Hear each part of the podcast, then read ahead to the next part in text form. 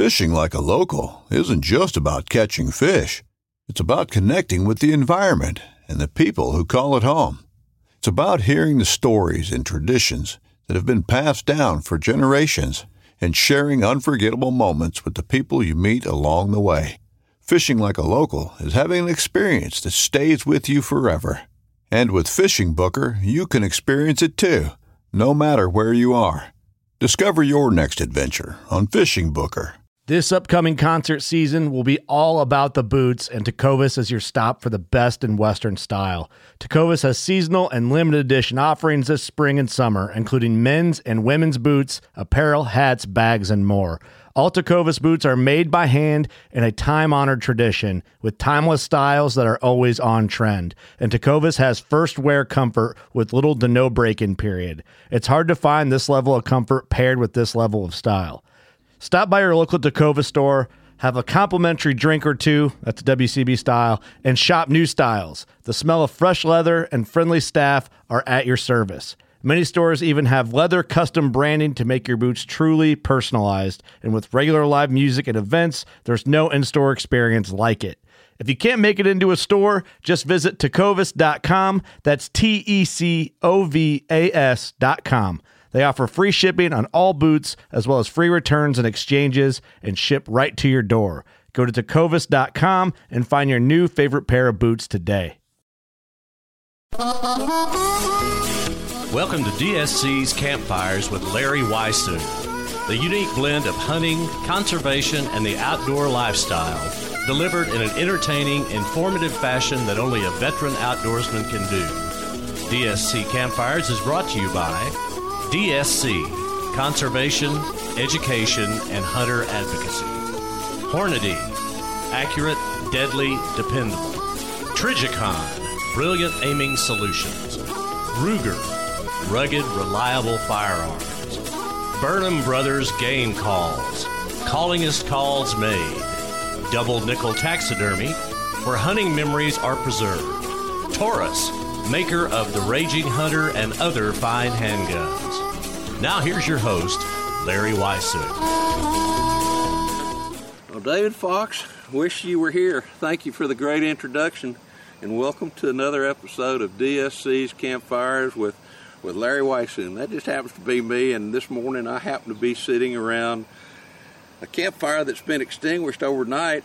Should have probably turned this thing on last night when we had the fire going, but uh, got Luke Clayton and Jeff Rice, and of course Luke and I. You know who Luke is, and you know who Jeff is because we've done a bunch of things together. And we're out here at Jeff's place one more time for the buck and bass. It is uh, was this is recorded kind of the first part of July, and it's a pleasant morning, gentlemen. But it it was an exciting morning, wasn't it? Oh boy, you can say that again. We set a trot line last night, expecting to catch a bunch of catfish, and we also set a hog trap, hoping to catch a little uh, pork on the hoof. And uh, well, we did both actually. Um, wow, what a fantastic morning! We were sitting here at camp, and I, I kept hearing squealing, and I, I kept telling the guys, "I'm like, y'all hear that? There's there's something squealing. There's a And, and Luke and I are both basically deaf to high pitched sounds. So I Yeah, mean, I heard, one I time- finally I did hear one squeal. I, I did too, but the first time I lied, I didn't hear it. You Jeff. didn't I, hear I, it. Well, I you knew had- you heard it, so You knew it was good enough, you know. I I kept hearing it, and I don't hear well either. I'll be honest with you, but I kept hearing squealing. I'm like, I'm wondering if there's a hog in that trap. And then we sat there for a bit drinking our coffee, and man, I heard it again. And I kept telling the guys, I'll bet you. I got this gut feeling, but I'll bet you there's a hog in that trap. And well, Luke, you take it from there. yeah, that, it was a special morning to me with that trap. It's a it's a little uh, aluminum hog trap made uh, from stock aluminum. You know, uh, a company out of Texas. I've had that thing 12 years, and I probably trapped you know one or two hogs at a time. I probably trapped 30 or 40 hogs just for meat. And uh, so we, I moved it down here to Jeff's. Uh, what a year, over a year ago, we Yeah. set it back. You know, about a year. But we're really having food with it. We got the bright idea last night, sitting around the camp. You know, sitting around the campfire yesterday evening to bait it up. And I thought, well, okay, there's so many hogs here that uh, if you just baited the trap, might not do any good. But we put a trail of corn from a trail, a hog trail, to the trap. Well, lo and behold, you know, I was hoping, well, maybe we'll get one and we'll butcher one and have some fresh pork liver to use for trot line bait and have some ham and all that. That's what I was hoping, you know. Well, you heard these guys, folks, talking about the squeal back at camp, and I thought that's weird. Uh, to, it's not weird to hear one squeal, but to keep hearing squeals. And then I remember Jeff, you said, "Yeah, I bet we've got a hog in the trap," and that didn't even ring true to me. One hog is not going to be squealing in that trap. But then I said he's got to be trapped because it kept coming from the same direction. It didn't did. Yeah, it, It it did. wasn't farther away. It wasn't any closer. Yeah, It was just right, there. And so, you know, we couldn't we couldn't stand it very much longer. We we drove down there in the, the buggy, and sure enough, there was there was four. I'm going to say the heaviest one would have been what, Larry? Thirty-five pounds. Probably 30, yeah, 30, yeah, maybe that biggest one could have gone 40, 40? but probably a little bit less than that. And the the things that that aluminum is strong, but they had wedged their heads, two, three of them, into through two of those vertical uh, bars on that thing, and and their jaws, when they tried to pull their head back, the jaws served as a wedge, and there we had four hogs in the trap. And I'll put a disclaimer right now: those hogs are running wild now we we were we had we were thinking well we'll butcher one well we had to rescue had to get those three out of there and uh, we were we kind of tired after all that but the bottom line is we'll wind up eating those hogs Oh yeah. they're not going far from these feeders right here on Jeff's when they place. go from 40 to, to 60 to 80 to 100 pounds, then we'll be on them. There's that one little. Well, I think I didn't even look for sure, for sure, but it seemed to me they were all may have been boars. I know I didn't that, even I know look. that three of them were. A couple of them I for sure I'm saw. not sure about the first one that we let out, the little gray one that I really liked. I want to see that one in about oh, yeah. two years. I've been seeing them on a trail cam a 18 lot. months from oh now. yeah, Oh, yeah. exactly. was that a boar He- oh Yes, yes, yes, definitely. He Yep. is absolutely a, a, from my perspective, a, you know, a gorgeous looking hog. But I think those other two were boars too, and I, I got a feeling you had a pile of corn inside that trap, and I got Mm-hmm. a feeling they kind of fit up to it, and all of a sudden saw it, and it was like A mad dash. mad dash with all four of them running in there at the same Yep. time, trying to keep the other one from eating it, kind of thing. That's So- true. And and I tell you, we were I think lucky because usually for a, a trigger, you can you know you wire. It's just a trap, a guillotine door with a trap wire on. It's all it amounts to. But the little trap is not uh, six foot long, maybe, and if that five six foot long and Yeah, and wide enough for three feet wide or so. Oh, I don't think it's that wide. Not, I not think, even that I wide. think it may be 24 inches wide. It, it- you know, the inside. It's not a of- big Well, it could have been 30 inches. 30 But, but uh, I was using like a ten penny nail for the trigger of it. You know, that's uh, Yeah. Usually I'll use a sixty penny nail, a big, long as a pencil. You know, but Right. I didn't have one. and It's kind of a impromptu hog trapping thing we got into. So Jeff had a, a I guess a ten penny nail, and I thought, wow. It was. I'm telling you, it just barely. it fit in there so loosely, and I thought a hog, if he breathes on this thing, hair trigger. It no was question. truly and a that hair shocked trigger. me to have four of them because all they would have had to have done is touch that door. I mean, Yeah. going in, that, that guillotine would have fell. Well, they were just the right height to where there was a little clearance Mm-hmm. On from the where door. the door was set. And I really think that all they s- been feeding up there, and all of a sudden saw that pile of corn, and all Boom. four of them just went bam, probably almost hit the backside of that trap. You know, as they ran into it, and then that helped trip the wire. But regardless, I mean, and, and they were in good body condition too. That was one They thing were, I looked yeah. at. I mean, there were corn fed. they were corn fed, but you know we've been very blessed with all the rains and things that we've had here, and there's a fair amount of other vegetation out here right now that they're eating, and and uh, we've you've had some floods and things like that coming up and down, and and so there's no telling what was washed in here, and then they've got this it from a from a wild hog perspective. This is probably as close to heaven as what they can get because they've got all the food that they need. They got plenty of cover, and there's water all over this place. Not all over it, but almost like you strategically planned where you want your water to be here. Well, the, the thing was, of course, hogs they love the golden nugget. You know, uh, they hit the feeders very very hard, and when we put that corn in last night, That's exactly what I did. I put that corn to the back of that trap, a Yes, big sir. old pile. So when they did, did. go in, you're absolutely right. They went in, you know, gangbusters and to, toward the back of that trap, and then I, I bet the last one that came in hit hit the little hair trigger and, and down Yeah, it went. yeah. But uh, man, that was quite amazing. That may have been, I, I think it was probably the only time that I've not trapped a hog and got the skin and knife out and Yeah. butchered him. But, folks, if you, you just more or less had to have been here with us through this whole thing, because we wrestled with those those hogs for a while trying to get that get that wedge. You know, a hog's head is shaped like a wedge anyway. It is.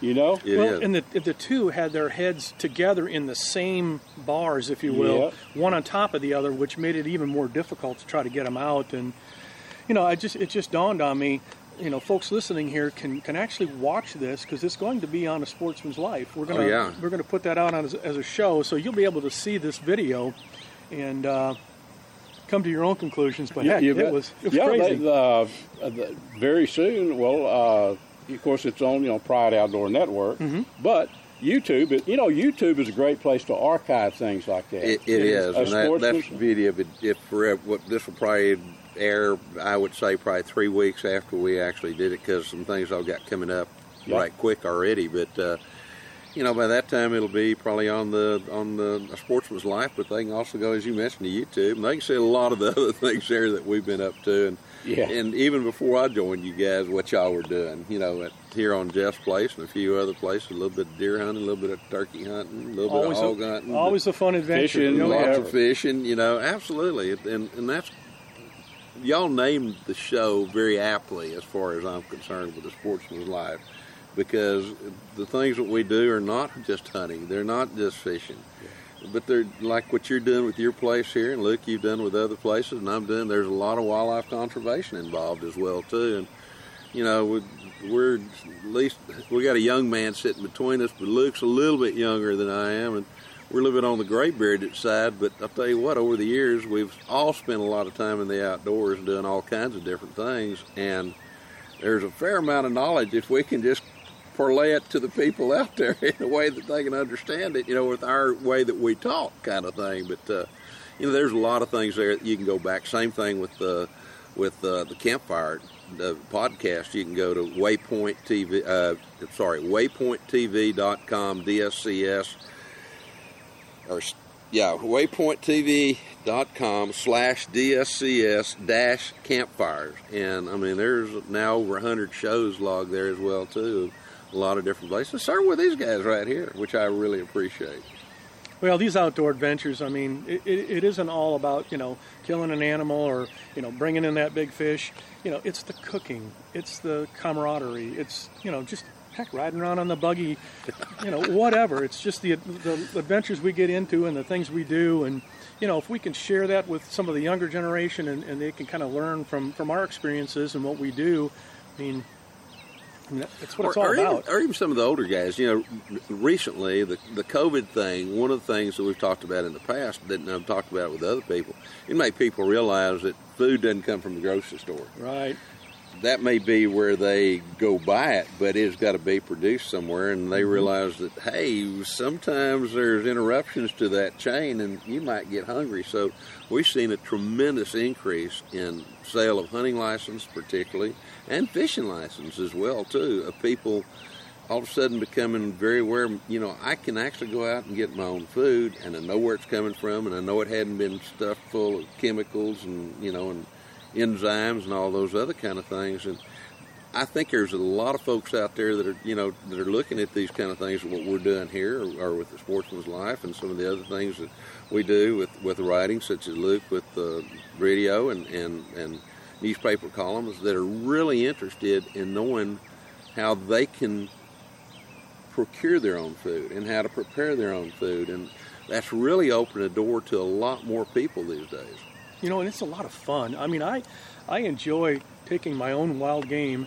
and you know getting out my grinder and grinding up some meat and you know making making bratwurst or making sausage or what have you. I mean, it's just a lot of fun. To do something that kind of about it, and I do. To me, that's you know, I, I remember right here. Oh, I don't know. It's one or two years over a year ago uh, shot a hog, and you you were going bass fishing, Jeff. I remember. And Yeah. I uh, was down here at the place we call the, the hog blind and shot a, uh, actually walked in. I lucked out, walked in. There was a, a I think it was about a 100 pound bull or something like that there chowing down on corn, and I shot him right there with that air rifle.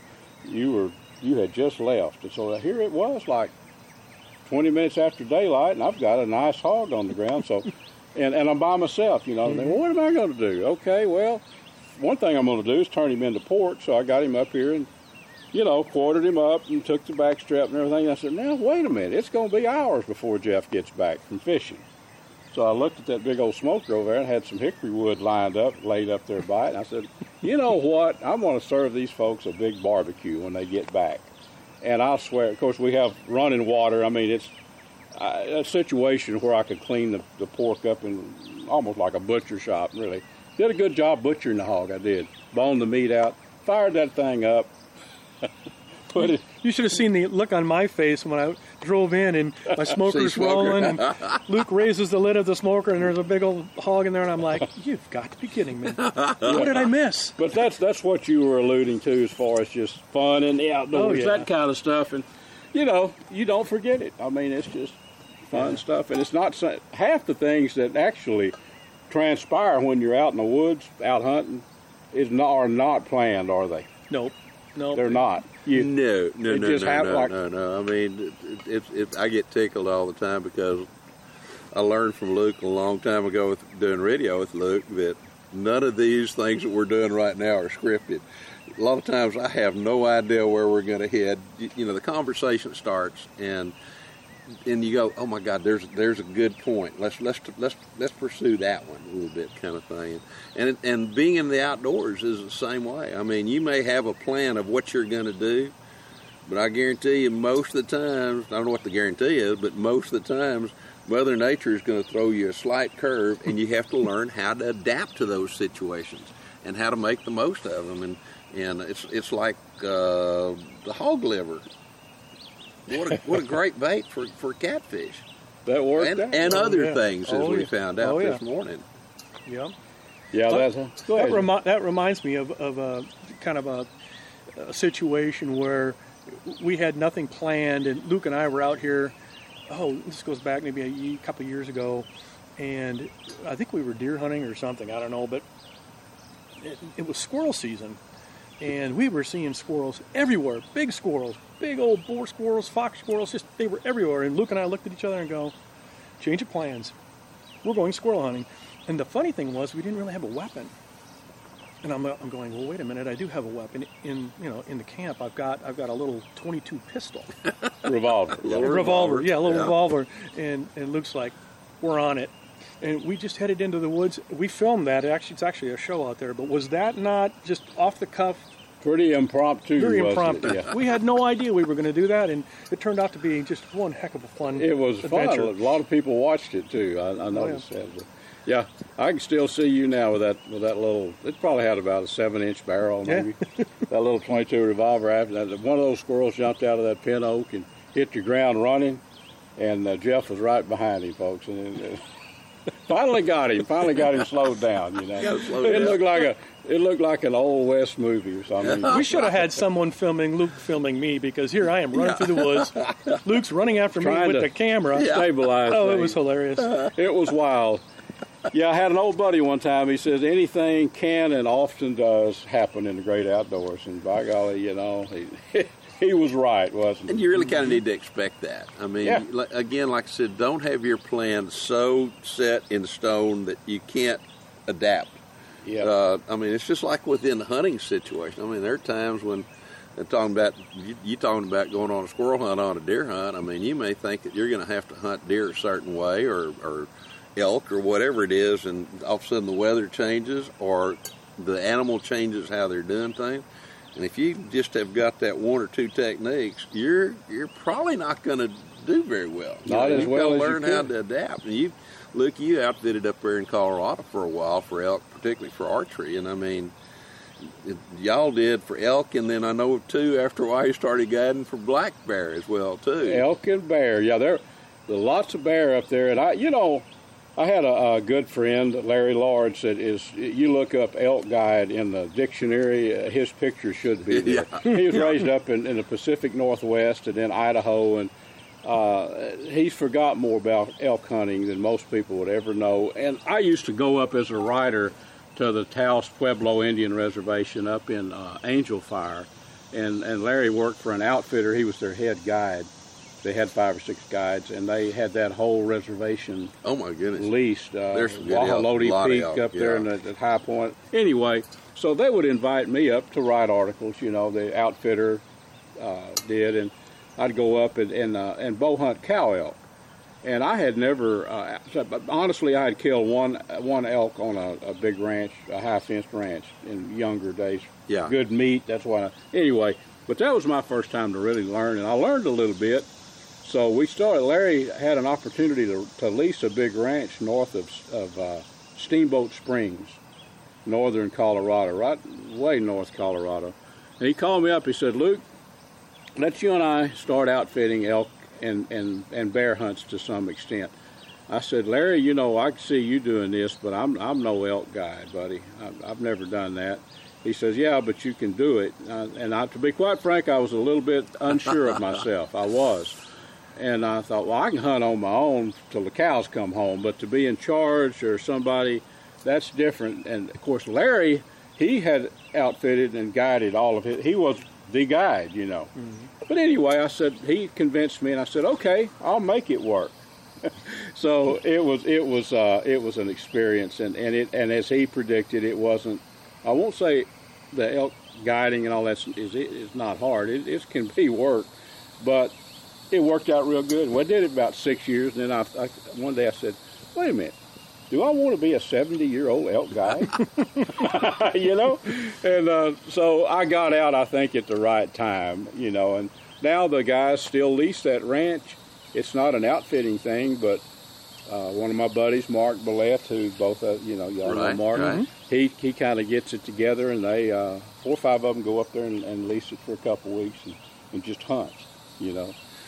Elk, elk season is not that far away when you get right down, particularly on archery. And, and if if somebody was going to go on their first elk hunt, or maybe they're going on their twentieth elk hunt, and I ask you, what's the best advice you could give to somebody going on an elk hunt, saying in Colorado and Wyoming, any any of the mountain states? What would be the one thing, a bit of advice that you would give them?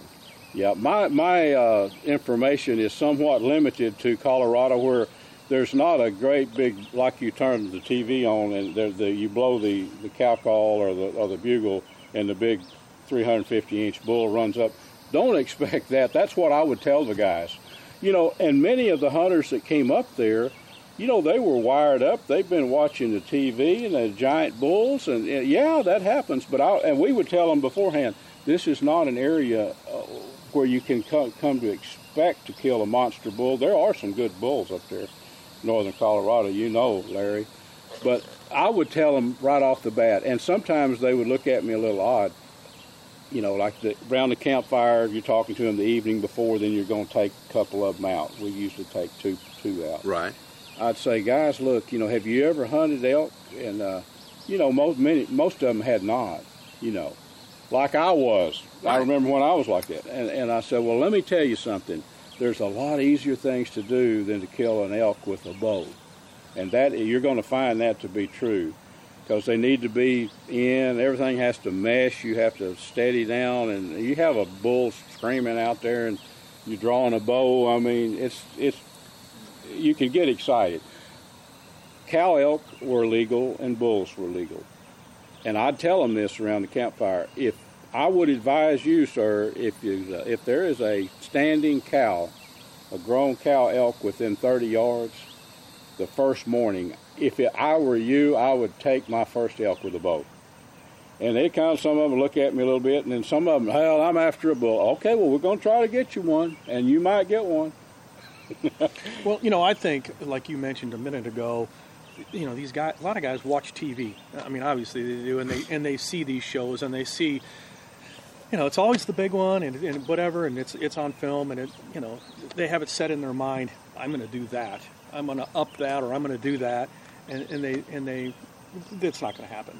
It's just not It, going it, to happen. it's you know, a chance that it won't. It- Well, s- several of those shows like that, they're done on uh, very limited entry, where a lot of those guys have to apply for five, six. There's some areas now that you've better been applying for 10 or 12 years if you expect to draw a permit, and th- that means you hadn't been hunting elk on that in that state for, for the most part, you know. And, and then there's some that are private land, and uh, there are some big bulls on private land. There's some big bulls on public land, but there's not many.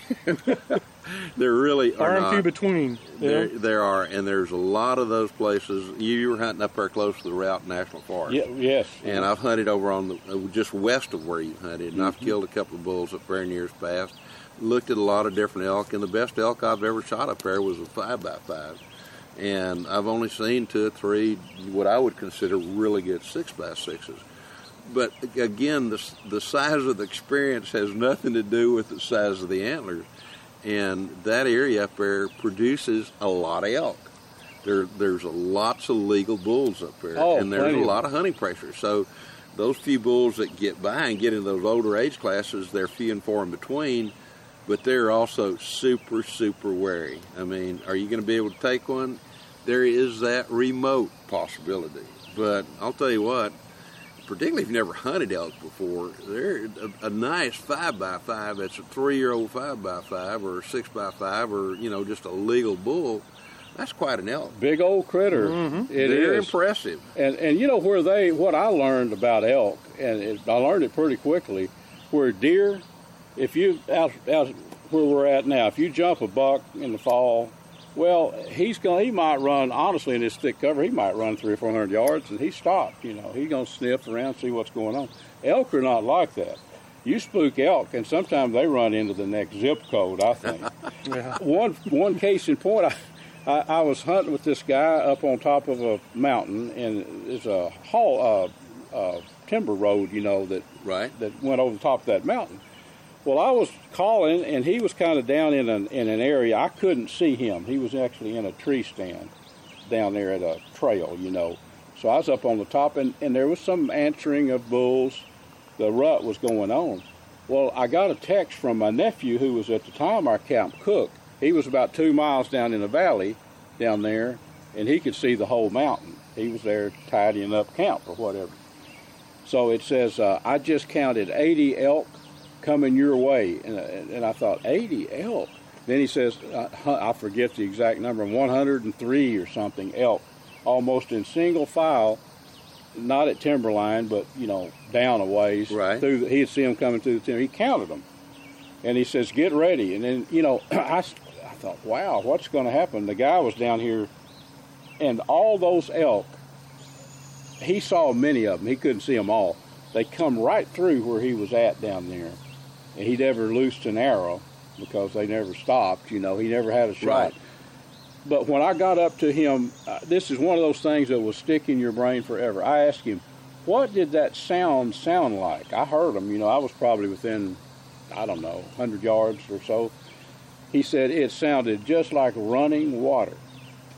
I said it did. How is that? How did that happen? All I can figure, all that old down black timber and stuff, you know, those elks, uh, they got a hoof about, you know, big old hoofs on them.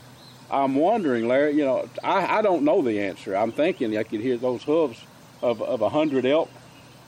They weren't running. They were just kind of trotting through. Uh, the weirdest sound I have ever heard in my I mean, life. darn. Yeah. Interesting. I've, I've been right in the middle of the elk in that part of the country. I started hunting elk up there years ago. I hunted, well, it was then the old Jolly Ranch, and uh, it sent. Uh, I can't remember the guy's name, but uh, he, owns a bunch of baseball teams and all that kind of stuff. He bought all that country and turned it into the Three Forks Ranch. And then years later, I had an opportunity when I was, uh, was on actually on staff for a little while with uh, Petersen's Hunting, and I was up there with uh, a mutual friend of ours, Jim Bequette, and Wayne Van Zwoll, and a couple of other guys, and uh, I ended up shooting another five by five within probably about 200 yards of where I shot my first elk, about 20 years hence, kind of thing. But that country up there, again, I, I've seen that area. I remember sitting on a hillside one afternoon and counting over 300 elk in one Yeah. area. Yeah. And the biggest bull in that entire group was a small six by six, and you had to really tell to be sure you had had uh, that six point up there. There was another bull that somebody had caught and castrated many many years ago. I'm sure some of the cowboys there on the Jolly did it, and uh, he he was a velvet horn, and he had he had just two long spikes, but they were probably about 16, 17, 18 inches in circumference at the base on both sides and just came out. Wow. And I wanted to hmm. shoot that bull so badly, but unfortunately, that was one of those areas where he had to have like four or five points on one side. So I got to what that was the only bull that ever really got close to, other than the one that I ended up shooting, wow. kind of thing. but uh, that country up there is still some of the best in terms of numbers of elk there is to be there is, There's the lots of elk. Yeah. Well, Larry, I've got a, a question for you uh, on elk. I, I, my elk hunting is New Mexico and Colorado, but you've hunted elk a lot of the mountain states. Here's a question for you: Why in the world do do elk wait until about 30 minutes before the before dark to show? 90% of the elk we kill was in the last 30 minutes of daylight. And then why do they always know how to go straight up into that black timber and get hid quick? It seems like every elk, white, you know, white-tailed deer, you shoot one. Of course, we were bow hunting, and you can expect that elk to run a ways, but not, you know, they seem like uncanny ability. And then people have not really fully experienced elk hunting until it's dark well, we got the blood here, boys. You know, it's it's going up. It looks like it's going. We had a place called Oregon. There's a lot of ferns up there, and those elk they knew where Oregon was. They a lot of them would get up. Those ferns were about waist high, and we'd track them up into the into Oregon, and then then you got to get down all those crisscross of logs. Elk hunting can be a lot of work. That's, it is physically challenging, mentally challenging, and to answer your question, kind of thing. Elk, and they started out on the plains, Yeah. and it was with pressure and loss of habitat, and maybe the buffalo eating up everything, kind of thing, that kind of started pushing them into the mountains.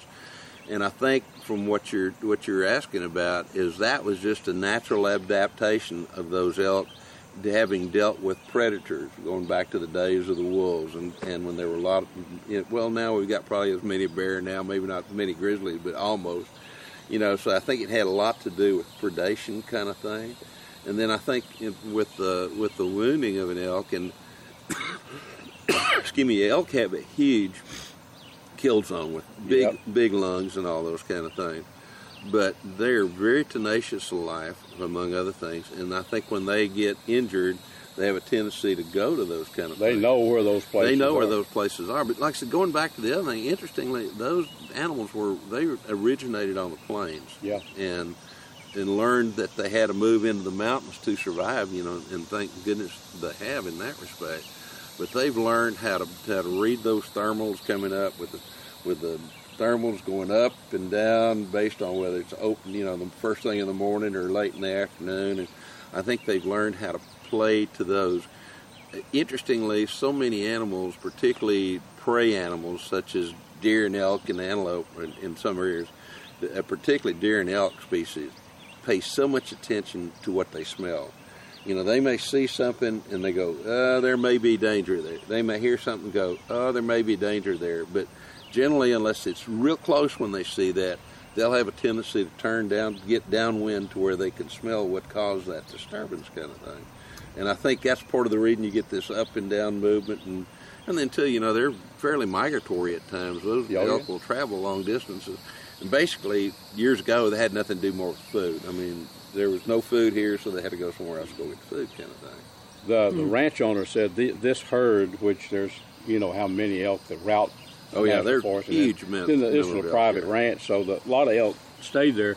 But he said I think there was a valley. I've I've never actually been to that valley. I think 60 or 80 miles from there Yeah. where they migrate because there is tremendous snowfall up there. Oh, yeah. Of course, we were out of there before the snow fell. Yeah. But we got sometimes even in September we'd get a little snow, sleet, but uh, those those elk they have to move out of there with eight foot of snow on the ground sometimes. You know. I, I find it interesting where they have the in, in their migration. They have places where they cross, you know, highways and whatnot, and they've they've created a, a migratory path that's for good. for elk and and uh, you know talk a little bit about that, Larry. Well, a lot of that again comes back down to almost tradition type thing. I mean, an innate thing. You know, this is the same path that they crossed. And you, mule deer are the same way. They're mule deer that we have in, in Texas. They're not very migratory, other than they may be on top of the hills for a while, and then they're down in the valleys, and you know go back and forth. But again, it has to do with food with mule deer and elk both. And there were these traditional ways that these elk and and, and mule deer came off the mountains to get into some of this lower country, and then they go back up and through the efforts of like Rocky Mountain Elk Foundation, and particularly with the, the Mule Deer Foundation, uh, which I'm really a, a, strong believer in because mule deer really need some help. But uh, they were able to go in and on some of these highways create overpasses and underpasses. Mm-hmm. And what they'll do in those situations is it, they went through a basic area. Now they may not follow that exact same trail all the time.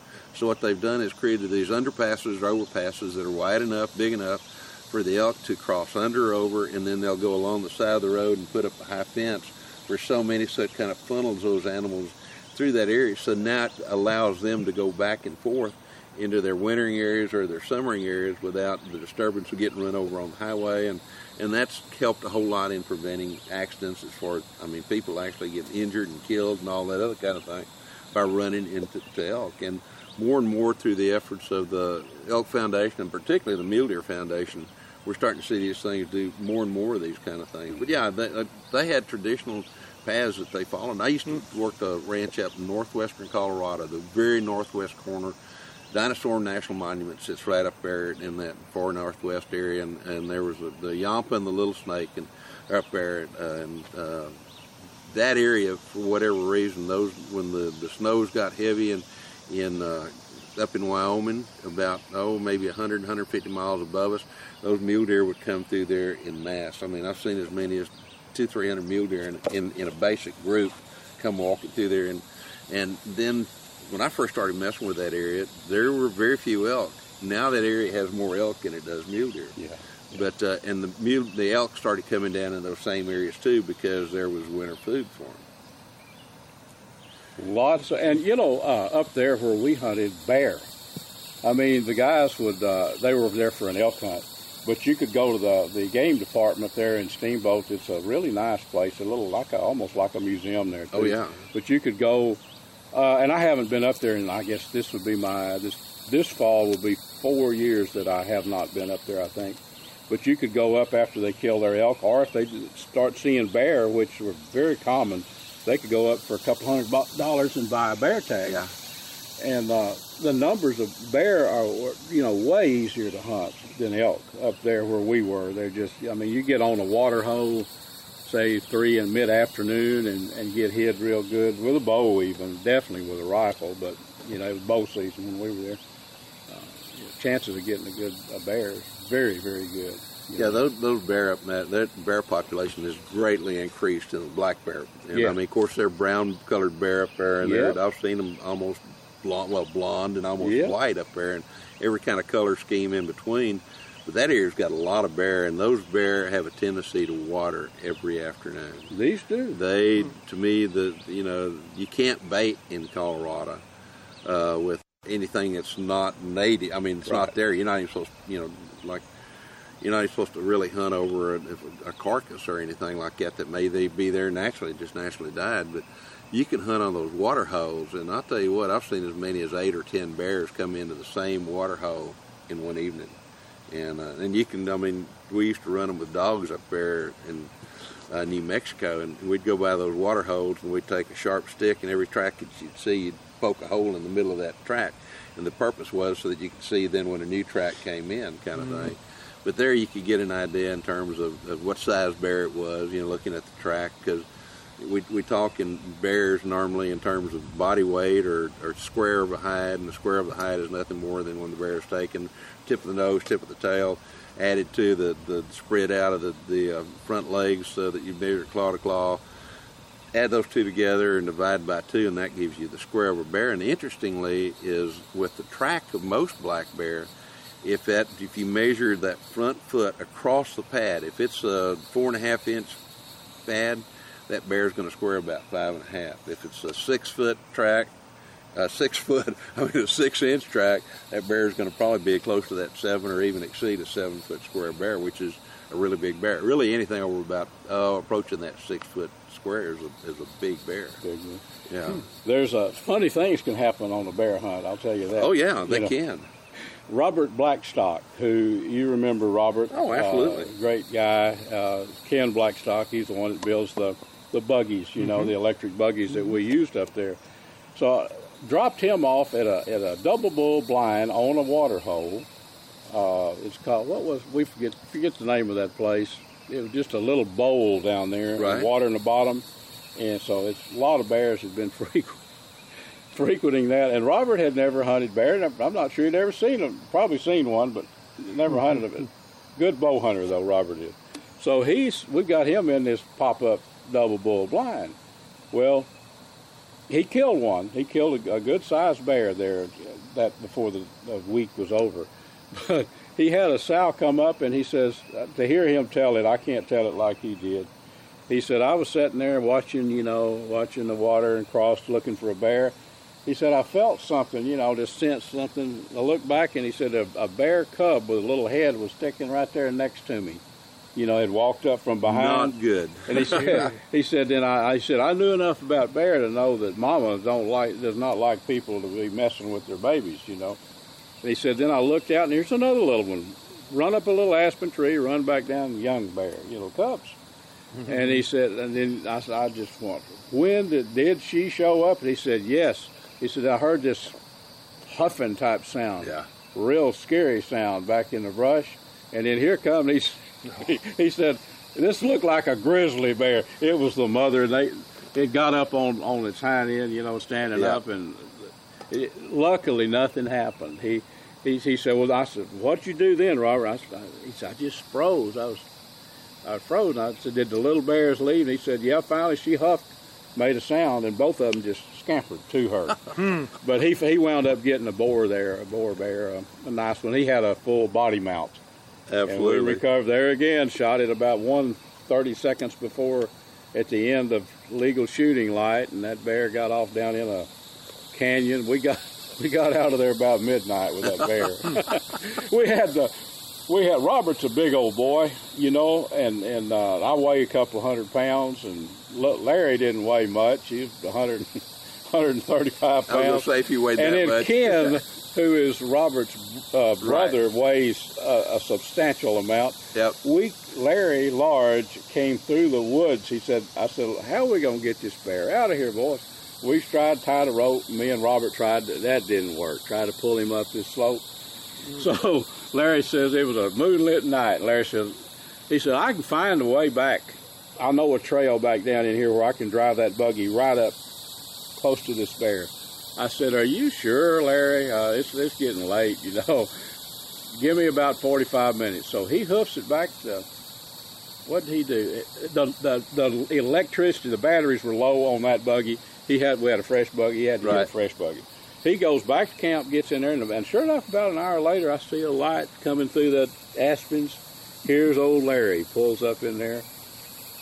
These guys that I just described, I, we can add the weight up. Robert 250, uh, Ken 250, me too, and the bear. We put the bear on top of this electric buggy, just like your buggy, Jeff. No much. Same buggy type, and uh, come back into camp with that thing. So you had essentially at least a thousand pounds on that buggy. And the bear maybe weighed 125 Well, that's pounds. what I'm saying. Even oh yeah, with, with, with the bear and Larry and He, and we had him stretched out with his head lot up of weight, on, on yeah. top of that thing.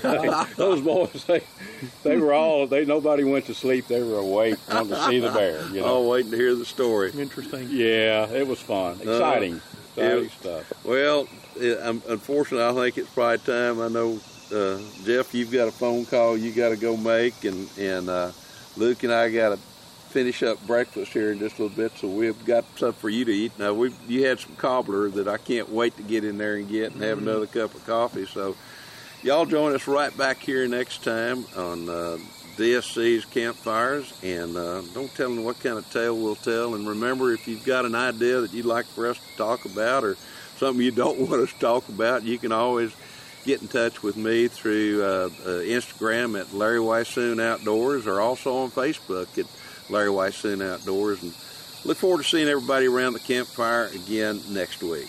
Thanks for joining us around the campfire. To leave a comment or suggestion for an upcoming episode, go to Instagram at Larry Weishuhn Outdoors. Please join me right here next week for another DSC's Campfires. DSC Campfires with Larry Weishuhn has also been brought to you by the Texas Wildlife Association, working for tomorrow's wildlife today. TRHP Outdoors, Kenetrek Boots for the trails less traveled, Boyd, the finest in hunting gear, Pyramid Air for all things air gun, and Ripcord, Rescue Travel Protection.